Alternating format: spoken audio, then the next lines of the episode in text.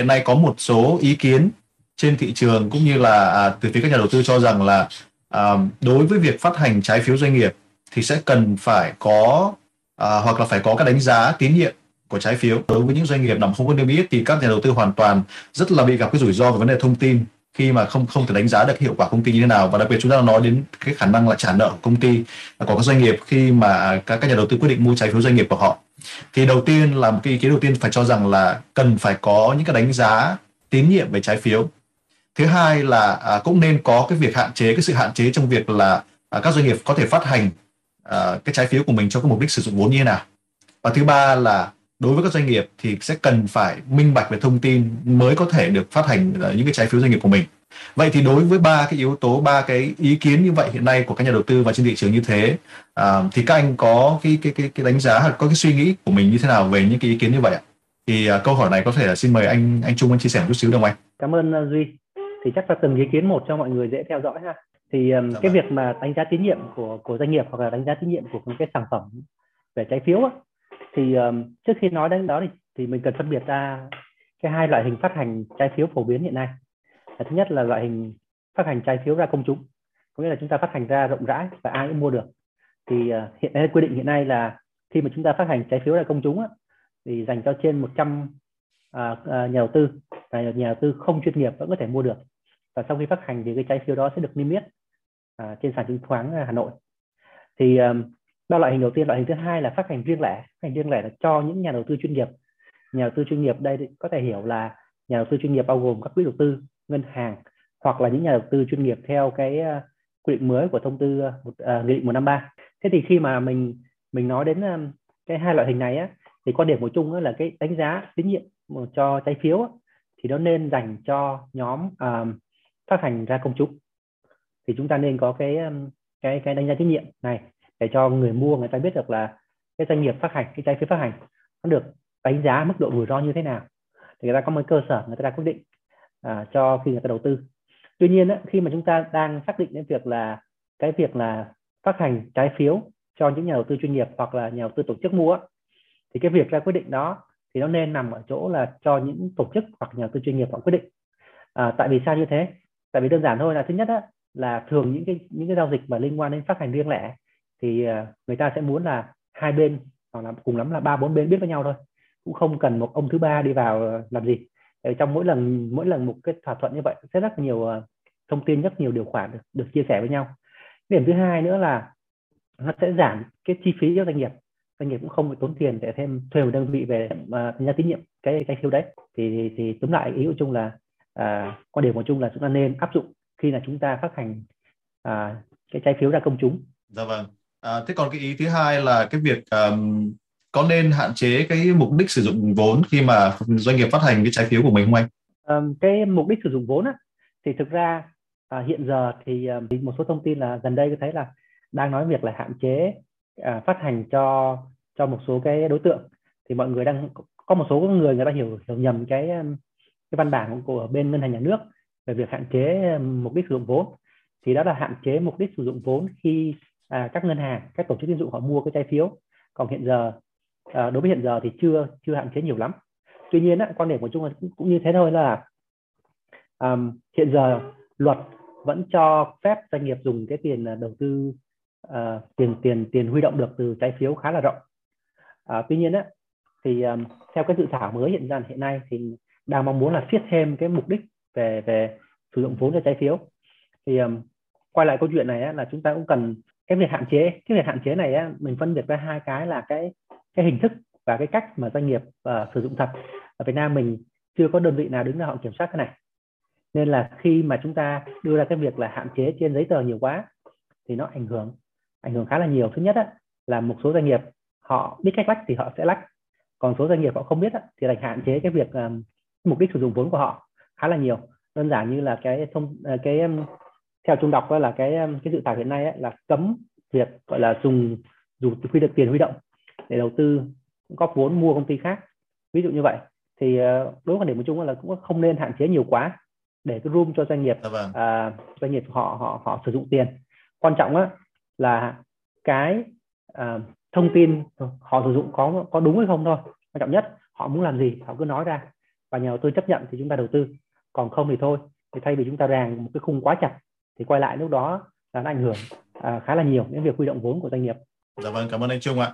À, và cái, cái cái cái tiếp nối cái ý này thì câu hỏi tiếp theo em muốn hỏi à, em muốn hỏi anh Huy ạ bởi vì là lúc đầu anh có chia sẻ rằng trái phiếu doanh nghiệp là một cái kênh một trong những kênh huy động huy động vốn rất quan trọng à, đối với doanh nghiệp. À, tuy nhiên hiện nay thì có như em vừa chia sẻ như Duy vừa chia sẻ có nhiều ý kiến cho rằng là nên à, phải có đánh giá doanh nghiệp phải có ừ, phải có thông tin minh bạch cũng như là cần phải hạn chế về cái mục đích sử dụng vốn à, và trong một tháng vừa qua chúng ta cũng thấy là có rất nhiều ý kiến và và, và, và có thể là có những luật cũng như thông tư đang đang trong giai đoạn xem xét để uh, có thể là cân nhắc về vấn đề này.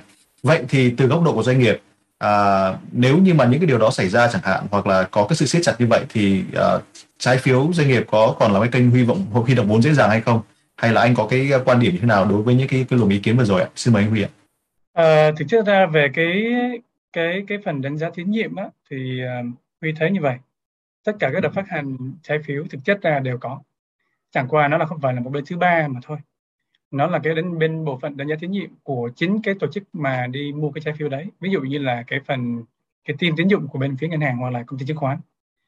Thì cái đợt vừa rồi bên Nam Long mình có phát hành năm à, vào tháng 9 vừa rồi là khoảng 2 950 tỷ trái phiếu riêng lẻ và không có tài sản đảm bảo thì cái việc mà đánh giá tín nhiệm đấy chắc chắn đã được uh, thực hiện bởi chính cái công ty tư vấn phát hành đó là KCBS um, họ làm như vậy. Um, nên là cái việc mà đánh giá tín nhiệm là gần như đã có rồi chẳng qua nó không phải là một đơn vị thứ ba độc lập và được công bố uh, một cách rộng rãi um, cho cái phần mà phần trái phiếu đó thôi. Um, nên là khi mình nói về đánh giá tín nhiệm ở đây có nghĩa là cái bối cảnh của cái việc comment như vậy là họ muốn có một cái đơn vị thứ ba đánh giá tín nhiệm về cái trái phiếu độc lập này và để làm gì? Để là phục vụ cho nhiều mục đích. Mục đích thứ nhất đó là sẽ về pricing của cái trái phiếu đấy. Thường là trái phiếu tín nhiệm nó sẽ đi cùng với cái giá.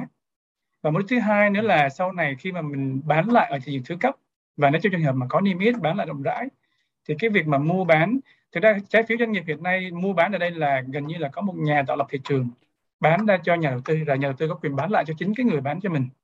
Đó là cái cam kết mua lại chứ chưa có cái thị trường là bán từ nhà đầu tư A qua nhà đầu tư B thì cái đánh giá tín nhiệm đó nó sẽ phục vụ cho mục đích đấy trong tương lai và tôi nghĩ là cái này nó sẽ tốt cho thị trường hơn. Tại vì bản thân từ góc độ doanh nghiệp đã phải làm anyway đã phải làm rồi chứ chưa phải chưa làm.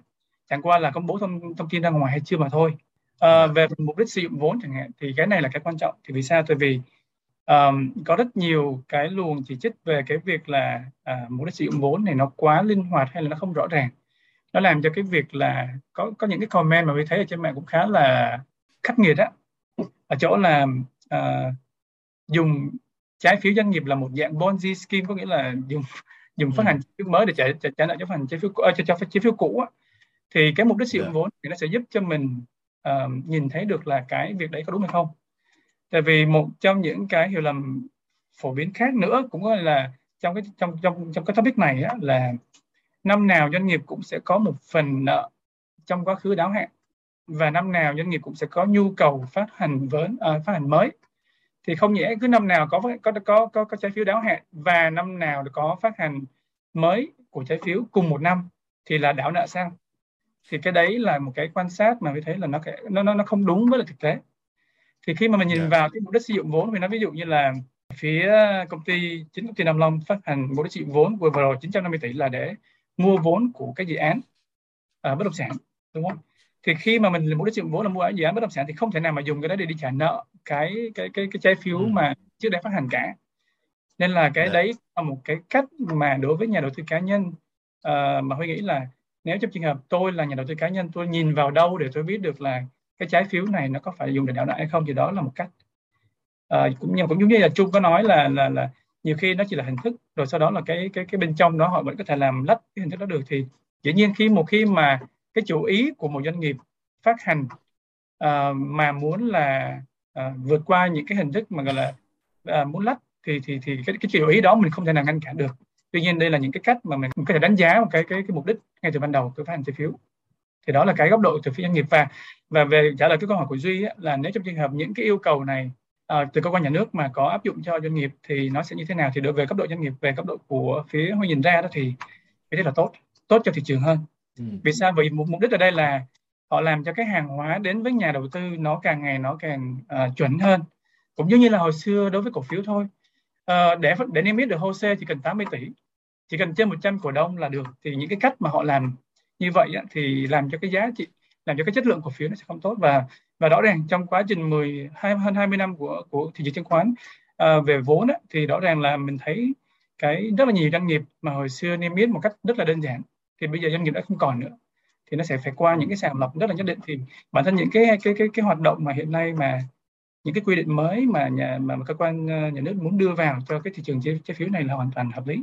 Dạ vâng, cảm ơn uh, chia sẻ vừa rồi của anh Huy. Và như vậy là anh rất đồng tình uh, và anh ủng hộ uh, những cái, cái ý kiến vừa rồi đúng không ạ? Và em và bản thân Duy cũng rất là à, nếu đóng vai trò là một người nhà đầu tư đi ạ thì thực sự là cũng cũng sẽ đồng tình với cái đó. Bởi vì ở đây chúng ta đang nhắm tới một thị trường có sự phát triển đúng không và cái nền tảng của nó phải là những sản phẩm tài chính có cái độ uy tín độ yên tâm. Và khi mà nhà đầu tư họ có thể đánh giá được cái sự uh, tin tưởng về các hoạt động doanh nghiệp như vậy những thông tin được minh bạch và đồng thời à, làm à, các cái nguồn à, các mục đích sử dụng vốn huy động vốn đó một cách rõ ràng thì chắc chắn nhà đầu tư sẽ yên tâm hơn và đó sẽ là cái cơ sở để cho các nhà đầu tư à, lớn, lớn chuyên nghiệp và cả những đầu tư nhiều nhà đầu tư nhỏ lẻ có thể là tự tin hơn để tham gia vào đúng không ạ? Và đó sẽ như, như theo quan điểm của anh đó chính là cái cơ sở để cho cái thị trường uh, trái phiếu doanh nghiệp này có thể phát triển uh, tốt hơn trong tương lai. Uh, và rất cảm ơn cái phần chia sẻ đó của anh.